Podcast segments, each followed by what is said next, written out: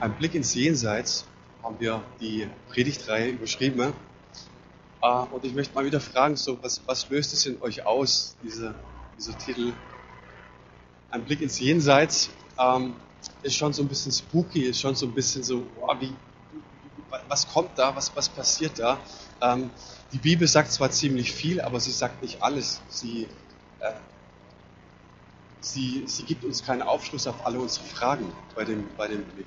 Und das, das Predigtthema, ich mache weiter von letztem Sonntag, ähm, das, das Reich der Toten, ne, ist natürlich auch umso, ja, ähm, äh, es wird auch sehr kontrovers diskutiert. Und trotzdem sage ich, ich, wir möchten da dranbleiben an diesem Thema. Wir möchten in unsere Predigt rein auch keine Themen ausblenden, ne, sondern möchten wirklich mutig auch nach vorne schauen und sagen, lasst uns doch mal ein paar Fragen versuchen zu beantworten, ohne den Anspruch zu erheben auf Vollständigkeit. Okay? Also, wenn du jetzt sagst, Manu, du hast jetzt über das Reich der Toten gesprochen, äh, aber da ist niemals alles gesagt worden. Da gebe ich dir recht. Stimmt. Wir können auch nicht in, in zwei, drei Predigten ne, über dieses ganze Thema sprechen, aber wir können mal ein Thema anstoßen. Ne? Und es ist schön, wenn eine Gemeinde unterwegs ist, auch mal um biblisch-theologische Fragen. Wenn wir uns mal beim Kaffee hinsetzen und sagen, du, wie sieht's denn aus? Was glaubst denn du eigentlich? Ja. Also immer gut kontrovers diskutieren. Der Prediger, es ist ein Buch im Alten Testament, der sagt uns, wir alle werden sterben. Es gibt eine, es gibt eine Zeit des Geborenwerdens, es gibt eine Zeit des Sterbens. Und egal, äh, welche Religion du hast, egal welche Lebensauffassung du vertrittst, egal welche Weltanschauung du hast, egal welche, welcher Kultur du angehörst, egal in welchem Elternhaus du aufgewachsen bist, ist diese eine Wahrheit. Wir alle, wir werden sterben. So, ganz, es gibt dieses Sprichwort, eins ist ganz sicher, oder zwei Dinge sind ganz sicher, der Tod und die Steuer. So, die Steuer, da, da konnte man sich noch ein bisschen flüchten in irgendwelche Steueroasen, wird auch immer schwieriger. Ähm, dem Tod kannst du heute auch noch flüchten in ganzen Schönheits- und Fitnesswahn. Fitness ist echt gut und so, aber manchmal hast du echt das Gefühl, es wird ein bisschen übertrieben. Du kannst es vielleicht durch einen gesunden Lebensstil noch ein bisschen rausziehen, aber irgendwann mal gibt es eine unentrinnbare Wahrheit die alle, wir werden sterben. Und dieses Thema wird ähm, zum einen ausgeklammert bzw. kontrovers diskutiert. Was passiert eigentlich ganz genau, wenn wir sterben? Die Meinungen, die gehen sowas von auseinander. Es gibt Menschen, die sagen, alles ist zu Ende nach dem Tod. Äh, es gibt Menschen, die sagen, es fängt erst richtig an nach dem Tod. So, wo, wo stehen wir als Gemeinde? Wo, wo stehst du persönlich zu diesem Thema? Was passiert eigentlich, wenn wir sterben? Dieser Übergang vom Leben in den Tod. Das wird auch sehr kontrovers diskutiert. Was passiert, wenn wir sterben? Was passiert mit, mit, mit unseren Lieben? Wo sind sie dann? Dieses Thema möchte ich mit euch heute besprechen. Ein Viertel aller Deutschen, die sagen laut einer Umfrage, einer repräsentativen Umfrage, ein Viertel aller Deutschen, die sprechen mit ihren Verstorbenen. Aus seelsorgerlichen Gründen ist es in der ersten Zeit sicherlich sehr gut nachvollziehbar, dass die Menschen mit ihren Verstorbenen sprechen, weil es schwer ist, auch loszulassen. Es gibt aber auch Menschen, die sagen, ähm, wir, wir, wir, betreiben so eine intensive Grabpflege. Ich habe gestern erst mit einer Familie gesprochen, die uns besucht hat. Da ist der Papa nicht mitbekommen, weil es höchste Zeit war, das Grab jetzt auf Vordermann zu bringen. Und sie sagten mir, der Papa hat der, der Mama versprochen, dass das Grab gepflegt wird, intensiv gepflegt wird. So, jetzt kannst du sagen, Moment mal, also er ist doch verstorben, er kriegt doch nicht mehr viel mit. Aber trotzdem merken wir irgendwie, die Toten sind in uns, die Toten könnten böse auf uns sein, wenn wir unser Versprechen nicht halten. Äh, es, gibt, es gibt Berichte, da nehmen Menschen tatsächlich die Verstorbenen mit nach Hause und sagen, sie leben unter uns, die Verstorbenen. Ja? Und die Frage ist, ist es tatsächlich der Fall, dass wir zu Verstorbenen und unseren Toten Kontakt aufnehmen können. Katholische Kirche, ich möchte mit sehr großem Respekt über andere Denominationen und Kirchen sprechen.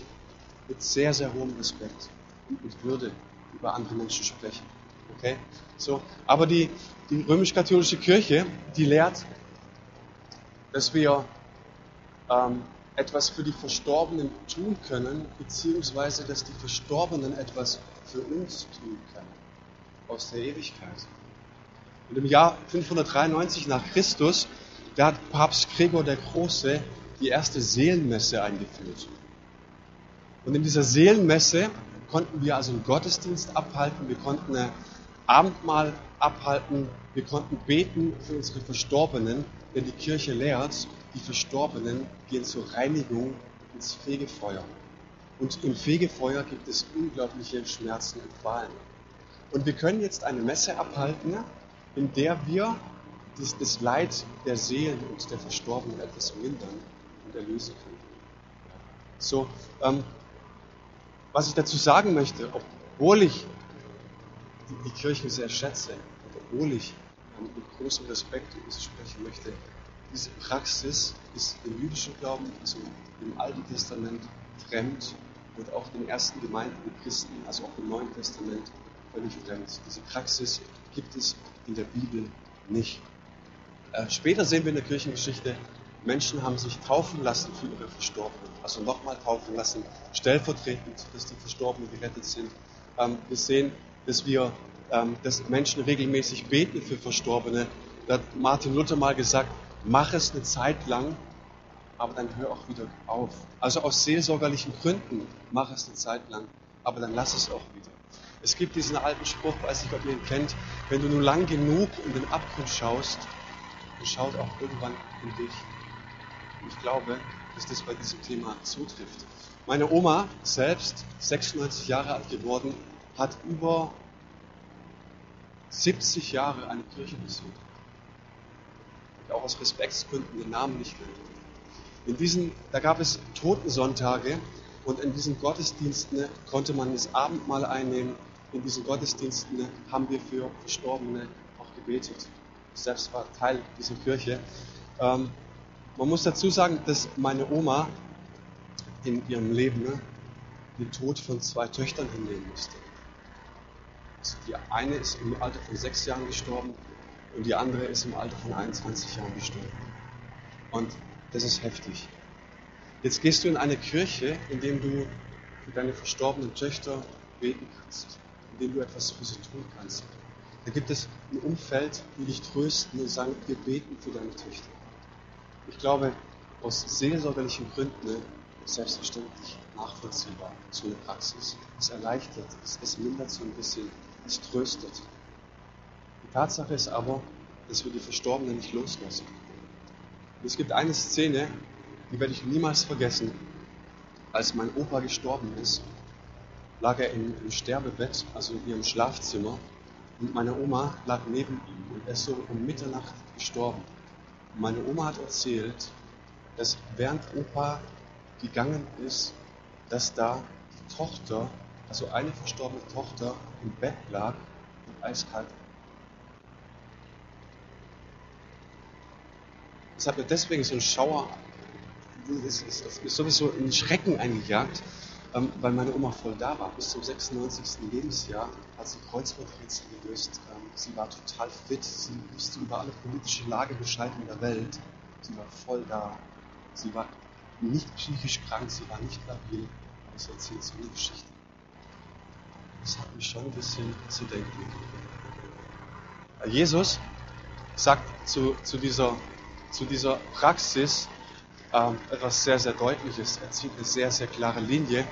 Ein Mann wird von Jesus aufgefordert, komm, folgt mir nach. Und er sagt, du, Moment, ich muss meinen Vater erst begraben. Und Jesus sagt zu ihm sehr, sehr deutlich etwas unsanft, nicht sehr nett. Du, folg du mir nach und lass die Toten ihre Toten begraben. Was heißt es? Jesus sagt damit, auch wenn du physisch lebst, kannst du tot sein. Wer mir nachfolgt, wer sein Leben mir anvertraut, der wandelt auf den Pfaden des Lebens. Der hat jetzt schon ewiges Leben. Ihr erinnert euch vielleicht an letzte Woche, da sagt Jesus, wer lebt und an mich glaubt, der hat das ewige Leben. So Jesus unterscheidet zwischen, also er, er, er zieht hier zwei Kategorien auf. Er sagt, du kannst leben und du kannst mir nachfolgen und du bist am Leben. Ne? Du kannst aber auch leben ne? und du kannst physisch tot sein. Lass die Toten ihre Toten begraben. Damit sagt er ganz klar, lass es. Lass es. Du hast mit dem Tod nichts mehr zu tun. Folg du mir nach ins ewige Leben. Ich habe muss euch leider zugeben, ich war in meinen jungen Jahren, ein paar wilden jungen Jahren, war ich ab und zu mal in der Diskothek. Und ich werde jedes Mal, wenn ich diesen Vers lese, werde ich an eine folgende Situation erinnert. In der Diskothek sah ich einmal eine junge Frau stehen, die so zusammengekauert an einem, an einem Stehtisch äh, sich anlehnte. Ich dachte, die Frau braucht Hilfe. Und ich bin zu ihr hin und habe sie geschüttelt und gesagt, hey, was ist los? Und sie hebte ihr Haupt und schaut mich an. Und ich sage euch, ich habe in tote Augen geschaut. Ich habe in leere Augen geschaut. Voll mit. Ähm, sie waren nicht mehr am Leben. Es war wie ein Zombie aus einem ganz, ganz schrecklichen Film. Hat mich angeschaut und sie war irgendwie nicht mehr da. Und jedes Mal, wenn ich diesen Vers höre und wenn ich diesen Vers lese, da wird mir irgendwie bewusst, das stimmt, ich habe das schon mal gesehen. Es muss nicht so heftig sein, aber wir merken das tatsächlich, dass etwas in uns ist, ähm, dass es etwas anderes gibt in unserem Leben, aber wir haben keine Ahnung, wie wir da hinkommen sollen. Wir merken, dass etwas in unserem Leben nagt und es ist der Tod. So, also Jesus sagt, was möchte ich damit sagen? Jesus sagt ganz klar, folg du mir nach und du hast das ewige Leben. Ähm, wenn du mir nicht nachfolgst, dann ist der unentrinnbare, unentrinnbare Folge ist der Tod. Ich möchte mit euch nächste Frage betrachten. Kommen alle Menschen in den Himmel? Es gibt Menschen, es gibt Kirchenvertreter, die sagen, alle Menschen werden in den Himmel kommen.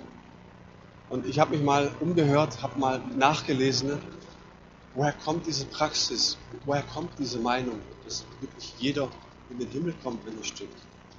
Es hat auf jeden Fall etwas äh, zum größten Teil mit Leid zu tun. Es hat auf jeden Fall damit zu tun, ne, dass es Kriege gab, zum Beispiel der 30-jährige Krieg, der so schrecklich war, auch den Ersten Weltkrieg, den Zweiten Weltkrieg, gerade in unseren Breitengraden, ne, in dem Kirchenvertreter irgendwann mal gesagt haben, Leute, es ist doch nicht sozialverträglich, wenn wir beispielsweise einer Witwe sagen, ne, die auch ihre zwei Söhne im Ersten und Zweiten Weltkrieg, im Dreißigjährigen Krieg verloren hat.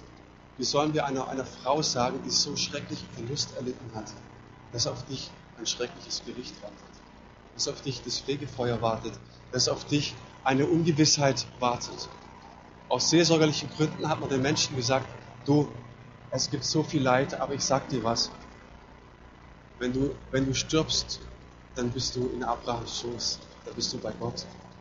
Und ich glaube, dass es niemanden hier gibt, der, der nicht nachvollziehen kann, dass man sowas sagen würde. Was würden wir einem Menschen sagen, der gerade jemanden verstorben, verstorben ist? Ja? Was sagen wir diesen Menschen? Es ist so schwer, wir sind sprachlos. So können wir auch richtig gut verstehen, dass diese Praxis in, in die Herzen und Köpfe irgendwo Einzug gehalten hat. Aber auch, auch diese Praxis ist nicht biblisch.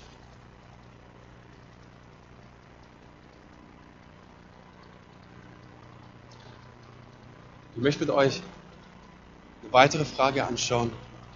Was ist mit Menschen, die in ihrem Leben nicht zum Glauben finden? Und ich möchte mal ein paar Gründe nennen, warum Menschen nicht zum Glauben finden. Es hat unterschiedliche Gründe und ich sage mal, wir befinden uns hier nicht in zwei Zonen, schwarz und weiß, sondern ich glaube, dass es da sehr, sehr viele Grautöne gibt. Ein Grund beispielsweise kann sein, du wurdest in irgendeinem eingeborenen Stamm geboren, hast das Evangelium nie gehört, konntest nicht hören, die Missionare sind bis dahin noch nicht hingedrungen, um die Botschaft der Bibel weiterzugeben. Der zweite Grund, du bist vielleicht in einem atheistischen Elternhaus aufgewachsen. Du hattest nie die Chance, weil deine Eltern dir eigentlich immer das Gegenteil erzählt haben. Es gibt keinen Gott, es gibt keinen äh, kein Jesus, es gibt keinen Glauben, es ist alles Blödsinn. Der dritte Grund, du bist vielleicht in einem ähm, Land aufgewachsen, in dem der Sozialismus herrschte. Meine Frau und ich waren vor ein paar Jahren in Berlin und haben eine Spreerundfahrt gemacht. Äh, und es gab einen Sprecher, der so ein bisschen erklärt hat. Und irgendwann mal äh, kam der Blick auf den Fernsehturm. Und wenn ihr in Berlin wart, habt ihr vielleicht schon mal erlebt, dass wenn die Sonne auf den Fernsehturm scheint, dass sich dann die Sonne sozusagen ein, ein Kreuz widerspiegelt. Habt ihr schon mal gesehen? Und äh, die SED war daran ähm, verzweifeln. Dieses Zeichen wollen wir nicht auf unserem Fernsehturm. Wir möchten äh, zum einen mal diese Platten, ne, von, das ist von silbrig in matt. Ja, so, äh, jetzt spiegelt es trotzdem noch. Dann haben sie rumdiskutiert und rumdiskutiert, haben es irgendwie gelassen. Ne? Aber du merkst irgendwie, man wollte kategorisch alles streichen, alle religiösen Zeichen und so weiter. Das macht es natürlich auch sehr, sehr schwierig, irgendwie in einem, irgendeinem Unterricht, Schulunterricht, Kindergarten, wie auch immer, ähm, von Jesus Christus zu hören.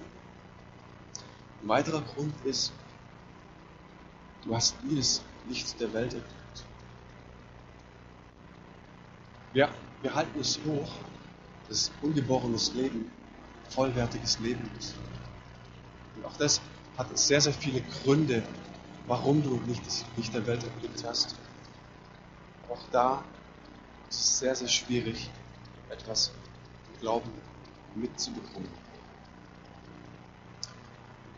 Deine Kindheit ist der nächste Grund. Deine Kindheit war die Hölle für dich. Ich war mal beim Friseur und irgendwie hatte ich so dieses Drängen, die, diese, diese Frau, die mir die Haare schnitt, ähm, über Jesus zu sprechen. Und ich habe sie angesprochen. Ich gesagt, du, wie man es halt so macht, ich bin jetzt auch nicht der geschickteste Evangelist. Und wir kamen irgendwie über den Glauben zu sprechen. Und dann hat sie mir folgende Geschichte erzählt. Sie ist selbst auch in eine Gemeinde gegangen als Kind. Diese Gemeinde hat sie als, als Sekte abgetan. Und sie hat mir gesagt, es war folgender Brauch. Wenn wir unter der Woche geflunkert haben, gelogen haben, die Unwahrheit gesprochen haben, ähm, alles, was sozusagen mit unserer Zunge, mit unseren Lippen zu tun hatte, ja, wenn wir gerufen haben, wenn wir ein Ausdruck über unsere, über unsere Lippen gegangen ist, dann hat man uns Sonntagmorgens vor die ganze Gemeinde gestellt, also an den Pranger gestellt und hat uns sozusagen bloßgestellt. Und an jedem Sonntag ist die, hat die Gemeinde gegessen danach. Die Kinder, die aber gelogen hatten, ne, die man bloßgestellt hatte, die hat man in die Garage gestellt, hat ihnen Pfeffer auf die Zunge gestreut, aber richtig viel, und hat sie in die Garage angesperrt, während die Gemeinde gegessen hat. Wisst ihr, was die Frau mir gesagt hat? Ich hasse Jesus. Ich hasse ihn abgrundtief. So, was sagen wir der Frau? Schwierig, gell? Sehr, sehr schwierig. Merkt ihr das? Dass es so viele Grautöne gibt, warum Menschen nicht zu Jesus finden. Ne? Jetzt kommen meine Top 2. Du warst irgendwo auf der Straße unterwegs, bist stehen geblieben, weil eine richtig coole Evangelisationsveranstaltung da war. Du leidest den Evangelist über den Weg gelaufen, der, was, was Gott so Jahre in dir angelegt hat, ja, dich fragend gemacht hat, der hat für die nächsten 20 Jahre wieder alles weggewischt. Hat. Kennt ihr die Typen? Ne?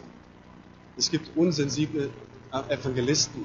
Es gibt Menschen, die mit Hölle drohen. Es gibt Menschen, die äh, sagen, dein Gott wird dich strafen und was weiß ich was. Und dann geht dir der Rollladen runter und du bist für die nächsten 20 Jahre irgendwie wieder dicht. Die Menschen gibt es. Unsensible Menschen, die nicht verstanden haben, wie man Evangelium kommuniziert. Der letzte Punkt, deine Gemeinde oder die Gemeinde in deiner Nachbarschaft, in der du gelebt hast, die hat sich zerfleischt.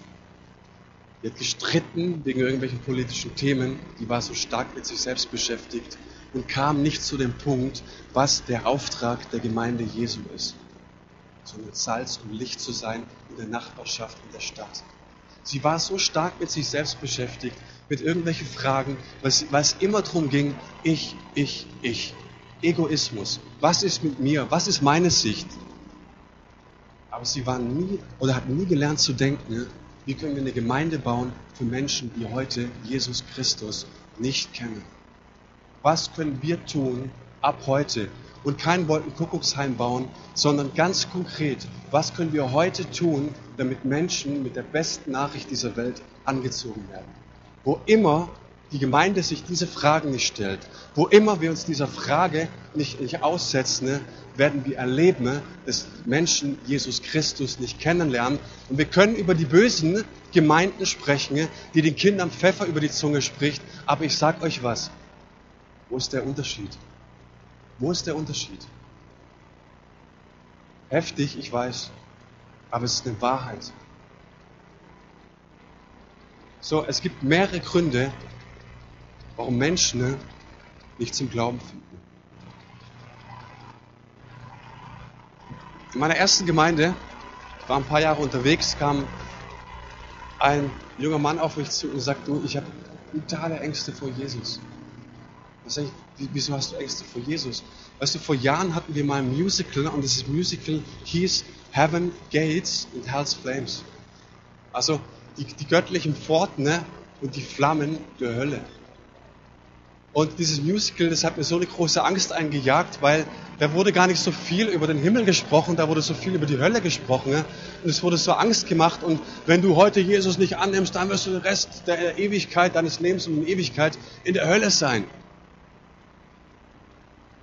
Aber es hat mir so große Angst eingemacht, weil ich irgendwie hat man mir gesagt, dieser Jesus ist einfach nur eine bessere Alternative zu der Hölle. Ich habe mich eigentlich nur von der Hölle wegbekehrt aber ich habe mich eigentlich nicht zu Gott hingewendet. Und ihr Lieben, lasst uns aufhören, den Menschen Angst zu machen mit der Hölle. Es gibt ein zentrales Gleichnis bei dem Thema. Das ist, äh, ein Mann findet einen Schatz im Acker. Und diesem Mann geht es nicht schlecht. Er, er sagt, man er weiß nicht, äh, was er hatte. Ich gehe davon aus, dass es ihm gut ging. Er hatte keine Angst vor der Hölle, er war nicht arbeitslos, er war Kleinpächter und kein Tagelöhner. Das heißt, er hatte Mittelstand. Und ähm, er ist einer Arbeit nachgegangen. Kinder waren gesund, Frau war gesund, er hatte keinen Kummer, keinen Schmerz, er hatte keine Ängste, er hatte keine Sinnkrise, kein gar nichts. Er fängt an, seinen Acker umzugraben und auf einmal stößt er auf einen Schatz. Und er macht diese Kiste auf und sieht diesen Schatz und weiß vom einen auf den anderen Moment, das ist das Beste, das aller, allerbeste, was ich in meinem Leben jemals gesehen, geschmeckt, gerochen, gefunden habe. Es ist der größte Schatz, den ich jemals erleben werde. Und er hat das Ding zugemacht, hat es wieder verbuddelt, ist nach Hause gegangen, hat alles verkauft, was er hatte. Alles. Hat diesen Acker gekauft, dass es sein Schatz ist. Haben wir diesen Gott kennengelernt? Verkündigen wir diesen Gott der nicht Angst macht, der die Menschen nicht anklagt wegen ihrer Sünde, wegen ihrer Schuld, sondern der einfach besser ist als alles andere, was es auf dieser Welt gibt. Leute, das ist Evangelium. Ja? Gott ist besser als alles, was es gibt. Wir müssen den Menschen keine Sünde einreden. Wir müssen die Menschen nicht als Sünder an den Pranger stellen. Und wir müssen den Menschen nicht die Hölle heiß machen, dass sie zu Jesus Christus finden. Ja, weil unser Gott lebt und der König des Lebens ist und so viel bessere Alternativen hat als diese plumpe Angstmacht. Ja? Und das sind dann die Leute, die im Sterbebett liegen ja? und immer fragen, reicht's noch? Reicht's für mich? Ich habe so Angst. Jetzt kommt der Jesus gleich und zieht mir eine über, wenn ich gestorben bin. Wir möchten noch Menschen sehen, die voller Freude in ihrem Sterbebett liegen und sagen, ich habe die Gabel in der Hand, jetzt kommt das Beste. Okay? In manchen Gemeinden sagt man solche guten Amen. Müsst ihr nicht, Könnt ihr auch nur denken. So, ähm, wichtiges Thema. Was ist die Hölle?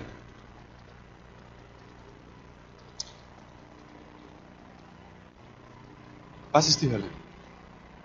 An dieser Stelle muss ähm, etwas unterschieden werden. Wir müssen zwei Begriffe anschauen. Zum einen das Totenreich und zum anderen die ewige Verdammnis. Das Totenreich wird übersetzt mit dem Hades oder Sheol ja, im griechischen Hades, im hebräischen Sheol.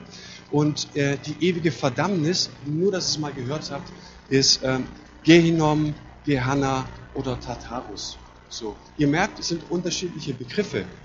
Was uns in unserem Denken geschadet hat, ist, dass Martin Luther diese wunderbare Jahrtausendgestalt, ich schätze diesen Mann so sehr, aber er hat manche Übersetzungsfehler gehabt. Er hat jeden dieser Begriffe, also die ewige Verdammnis und das Reich der Finsternis, mit Hölle übersetzt was uns nicht so sehr geholfen hat, um dieses Thema richtig zu ergreifen. Ja? Ähm, ich möchte mal ganz kurz mit euch ähm, zwei Verse anschauen, wo tatsächlich Hölle drinsteht, also ewige Verdammnis. Da heißt es im Matthäusevangelium, dann wird er zu denen auf der linken Seite sagen, geht weg von mir, ihr seid verflucht. Geht in das ewige Feuer, das für den Teufel und seine Engel vorbereitet ist.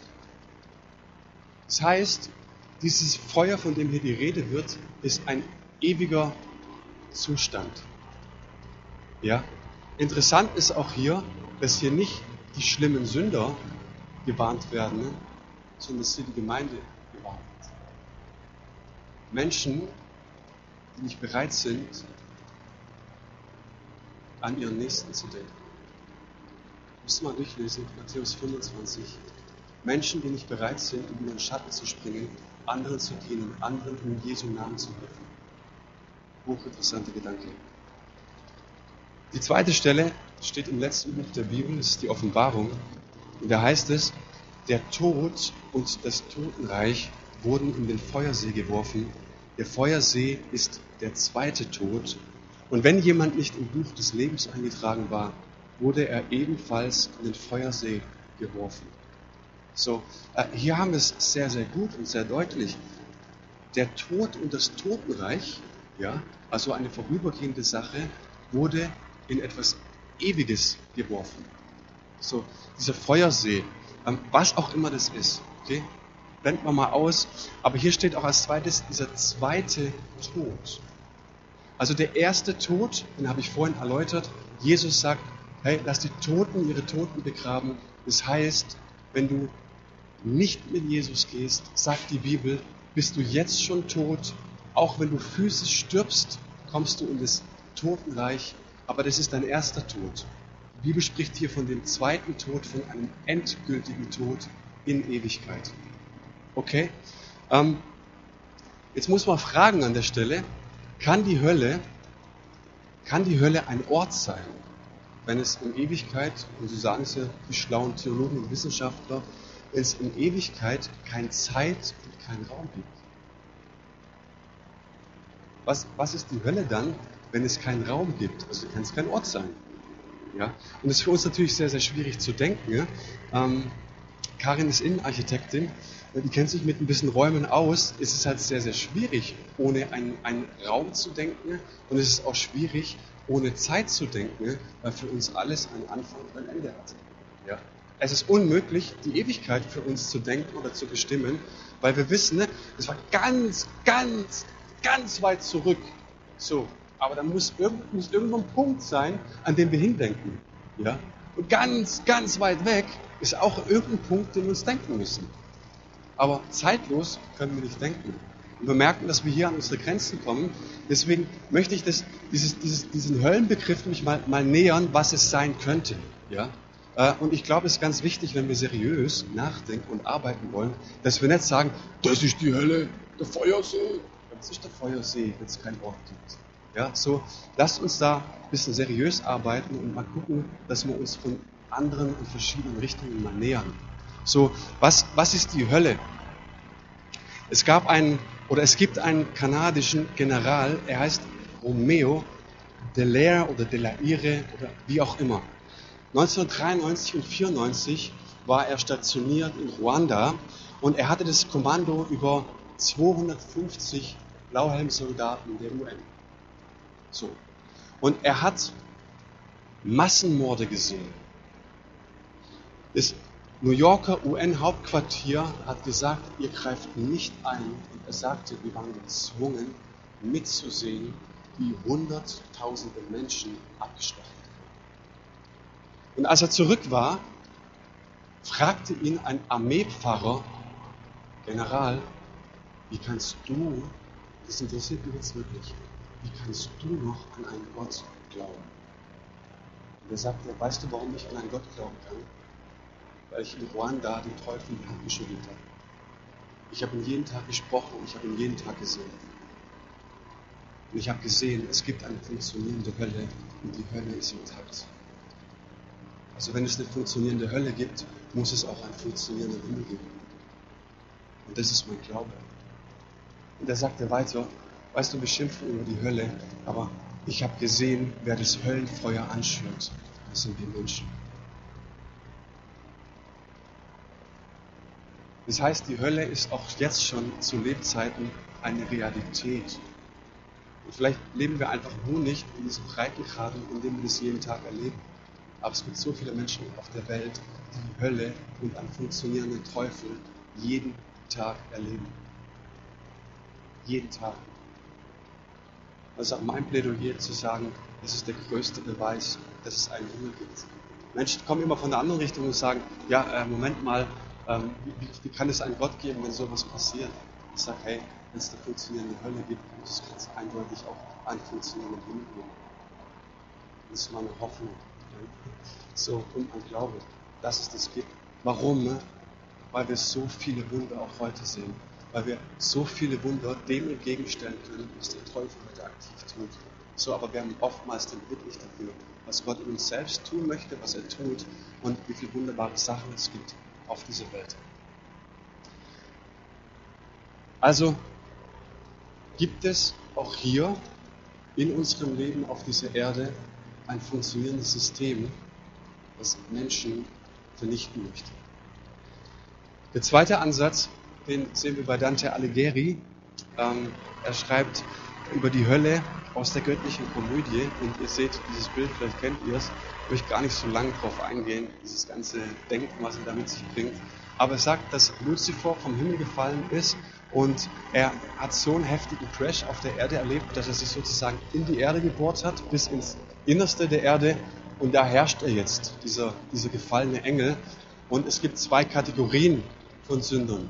Es gibt die Sünder, die, da, die wussten es halt nicht besser. Und dann gibt es Sünder, die haben richtig massiv gesündigt und so weiter. Es gibt verschiedene Gerichte, es gibt verschiedene Qualen und so weiter. Aber ich sage euch, dass dieses Bild und dieses Denken Alighieri's ganz, ganz starken Einfluss hatte auf unser Denken hier. Ganz stark. Ja? Und er ist, er ist wohl eingeschlagen bei Florenz könnt, ihr, könnt ihr euch mal informieren in, so. Aber was ich sagen möchte, äh, viele Menschen haben diesen, diesen Luzifer-Gedanken mit den Hörnern und mit dem Schwänzchen und mit dem Dreizack, den er hat und so weiter, aus diesen Geschichten, und er hat einfach Einzug gehalten. Und, und da war ganz klar, dass die Hölle der Ort ist, wo die, die, die Helfer des Satans die, die Menschen quälen und piesacken und so weiter. Ja? Aber die Bibel sagt darüber nichts. Deswegen erwähne ich es. So, ähm, ein dritter, dritten, eine dritte Annäherung an den Begriff Hölle, den gibt uns C.S. Lewis. Er war Religionsphilosoph, ein Mann, den ich sehr, sehr schätze. Und er schrieb ein Buch, Die große Scheidung. Und er sagt, in der Hölle könnte es folgendermaßen aussehen. Es könnte, ja. Da gibt es Menschen, die leben in einer riesengroßen Stadt, sehr fein, und jeder von ihnen hat eine ganz große Villa. Jeder von ihnen fährt auch ein schickes Auto. Die Sache ist bloß die, dass jeder von ihnen ganz am Ende der Stadt ist. Und jeder darf sich immer wieder auch ein neues Haus bauen, ein größeres Haus bauen. Die Sache ist nur die, dass alle voneinander isoliert leben. Weil jeder nur für sich lebt und für sich lebt. Jeder im größten Haus, im schönsten Haus, was er sich nur ausmalen kann. Aber isoliert von allen und jedem. Und er sagt, einmal im Jahr darf die Hölle einen Ausflug machen im Himmel. Es gibt einen himmlischen Bus, der holt sie ab und sie dürfen einmal im Jahr alle einmal den Himmel besuchen, ne? wenn sie aussteigen, ne? sehen sie zwar die saftigen Wiesen, sie sehen die saftigen Früchte, sie sehen die Herrlichkeit Gottes, sie sehen diese Atmosphäre Gottes, aber es ist nicht zugänglich für sie. Sie sind barfüßig und sie wollen auf diese saftigen Wiesen treten ne? Und sie merken, dass das messerscharfe Klingen sind und sie haben keinen Zugang dazu.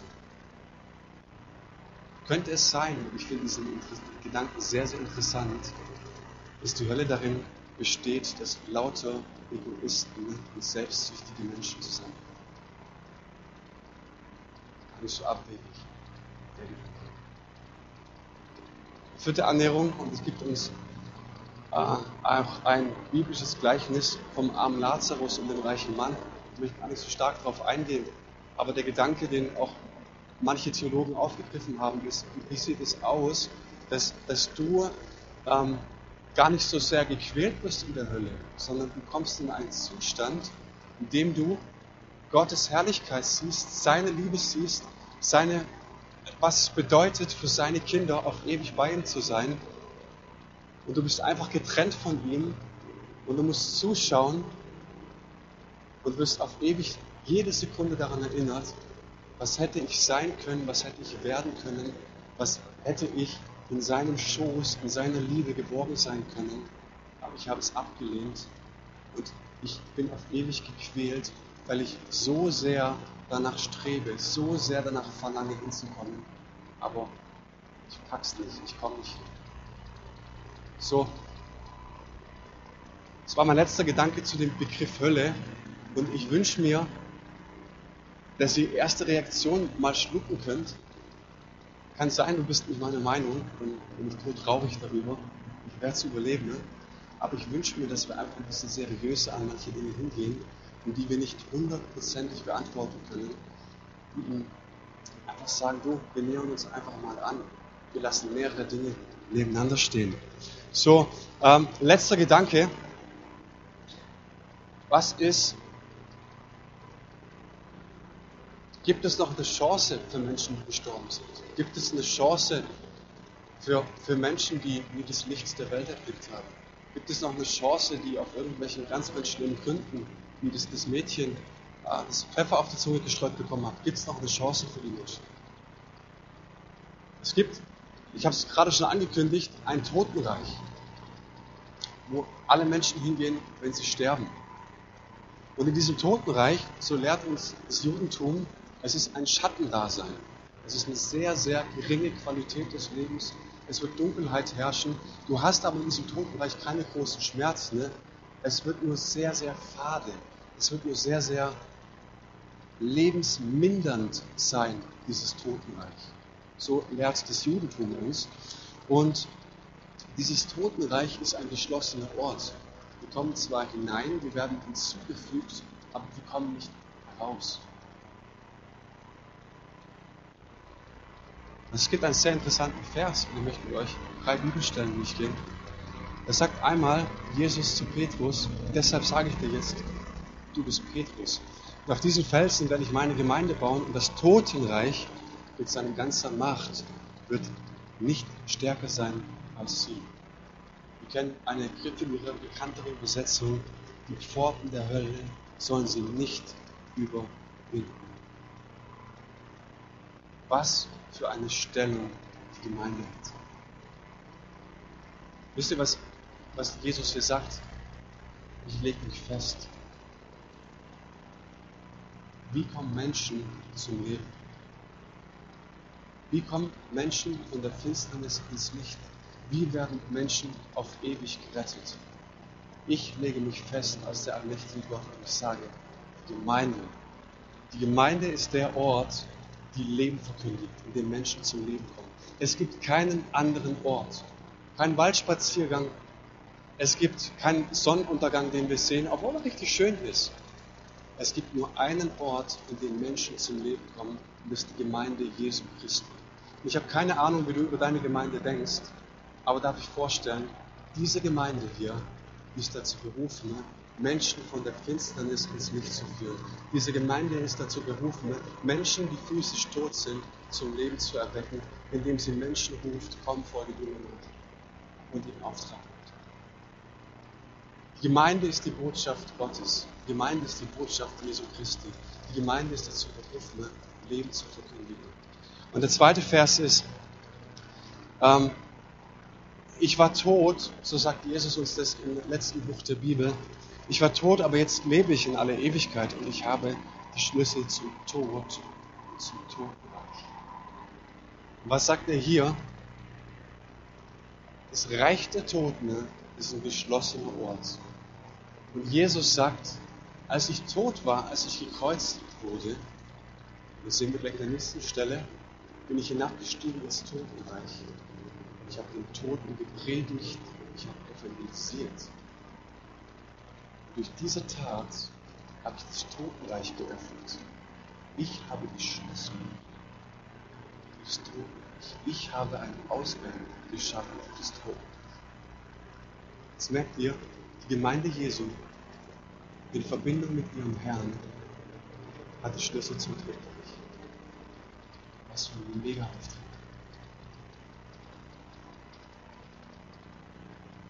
Und wie genau konnte er jetzt dieses Totenreich einen Ausgang bekommen. Wie genau hat Jesus es geschafft? Ich habe es gerade schon erwähnt, ich möchte es euch vorlesen. Und es heißt, er sagt Petrus es. Petrus sagt es in seinem ersten Brief, denn auch Christus hat einmal für die Sünden gelitten, der Gerechte für die Ungerechten, damit er euch zu Gott führte. Er ist getötet nach dem Fleisch, aber lebendig gemacht nach dem Geist.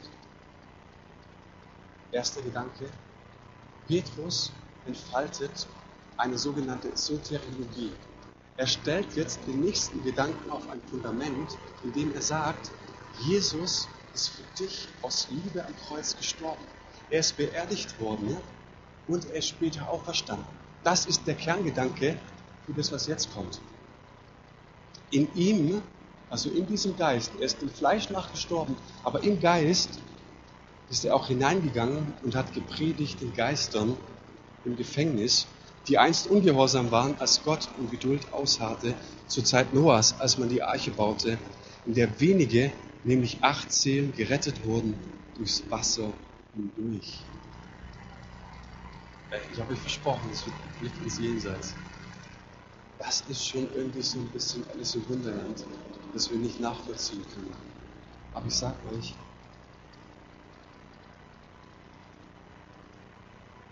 es gibt eine Hoffnung für so viele Menschen, die niemals die Möglichkeit hatten, das Evangelium zu hören. Vielleicht legst du diese Verse ganz anders aus und du sagst so, so ein Quatsch, was stimmt in der Welt?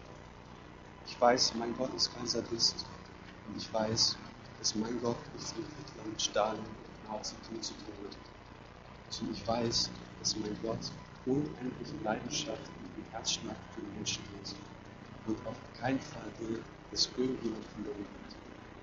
Und ich kann dir mit diesem Bibelvers und mit diesem Lied nicht beweisen, dass es tatsächlich so ist. Kann ich nicht. Aber ich habe einen Herzenswunsch, dass es auch so ist.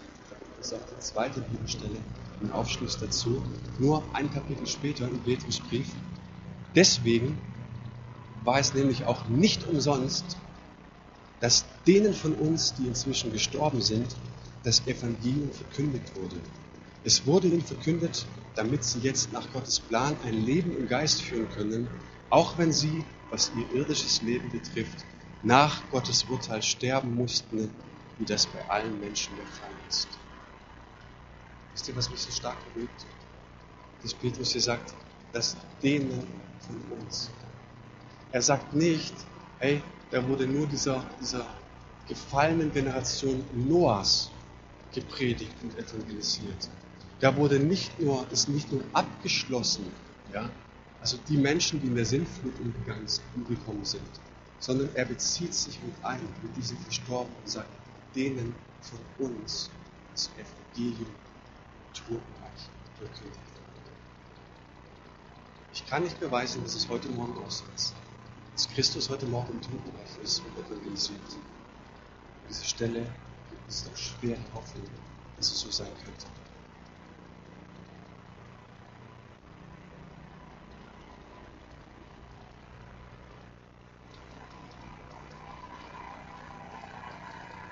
Ich möchte zum Ende kommen mit euch noch, noch einen Gedanken anschauen. Der Apostel Paulus, der entfaltet einen Gedanken und sagt, alles in diesem Universum, alles was geschaffen ist, ist auf das Kreuz hingeschaffen, also auf Jesus hingeschaffen. Es gibt nichts, was, was in Jesus nicht gibt. Es existiert nichts, was es in Jesus nicht gibt. Und das hat er am Kreuz getragen. Ich habe euch gerade gesagt, dass Petrus erstmal so diese Christologie entfaltet und kombiniert mit diesen Gedanken, die ich gerade ausgelegt habe, ist es so, dass nichts am Kreuz vorbeigehen wird. Kein Lebewesen, kein Mensch wird am Kreuz von Jesu Christi irgendwo hingehen. Das heißt, wann werden Menschen gericht, gerichtsfähig sein, wenn sie das Evangelium von Jesus Christus gehört haben? Menschen können nur danach beurteilt werden, ob sie Christus angenommen haben oder nicht.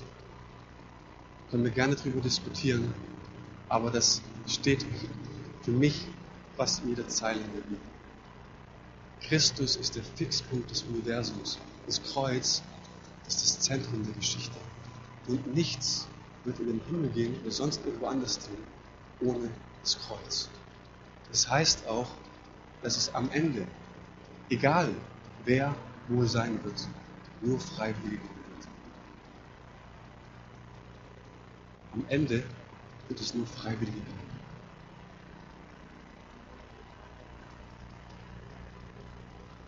Der Mensch, der wird nicht danach beurteilt, ob er ein hoffnungsloser Sünder war, sondern ob er den Retter angenommen hat oder nicht.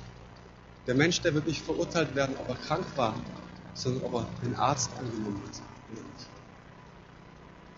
Und ich sag, jetzt kannst du sagen, können wir uns als Gemeinde zurücklehnen und, und sagen, okay, Jesus macht das schon alles für uns. Nein, das glaube ich nicht. Ich glaube, der Auftrag steht. Der Auftrag steht, die Gemeinde ist die Botschaft Gottes, das Evangelium verkündet in aller Welt, die Menschen vom Tod ins Leben führt. Aber es gibt Hoffnung für all diejenigen, die wir nicht erreichen. Ja. Ähm, ich möchte uns das, ich wünsche mir das so sehr, dass wir es als Gemeinde verinnerlichen, welchen Stand wir in Gottes Augen haben. Nicht jeder Einzelne, sondern welchen Stand wir gemeinsam als Gemeinde in Gottes Augen haben.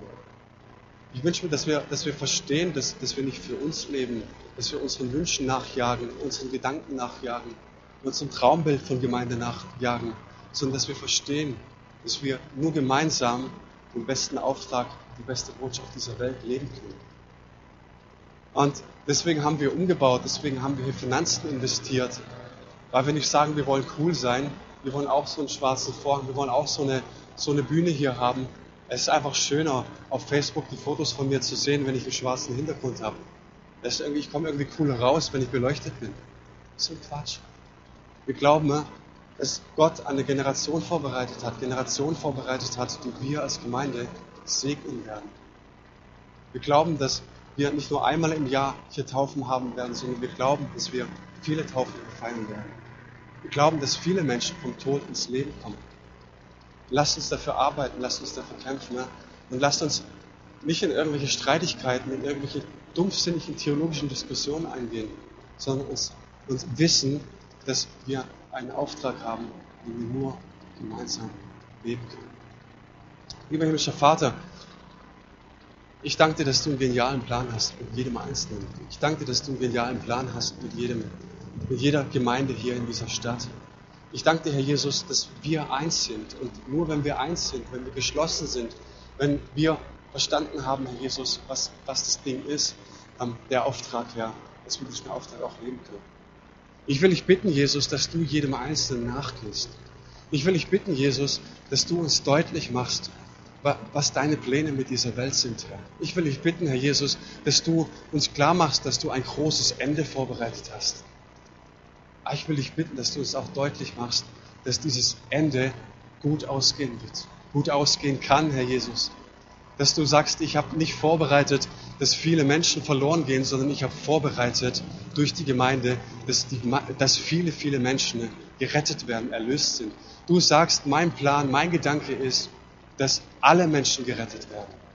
Jesus, und bedanken dir, Herr, dass du einen neuen Aufbruch schenkst mit uns als Gemeinde. Wir danken dir, Jesus, Herr, dass wir diesen genialen Plan haben von dir, Menschen vom Tod ins Leben zu führen. Wir möchten dich bitten, dass du uns befähigst. Wir möchten dich bitten, dass du uns Einheit schenkst. Wir möchten dich bitten, dass wir alle selbstsüchtigen Wünsche, dass wir alle egoistischen Wünsche, dass wir sie ablegen können an dein Kreuz und dass wir geschlossen nach vorne gehen können in eine Zukunft, die du bereitet hast, Herr in Jesu Namen. Danke, dass wir Segen sind für diese Stadt. Danke, dass wir Segen sein dürfen für jeden Einzelnen dieser Gemeinde. In Jesu Namen. Amen.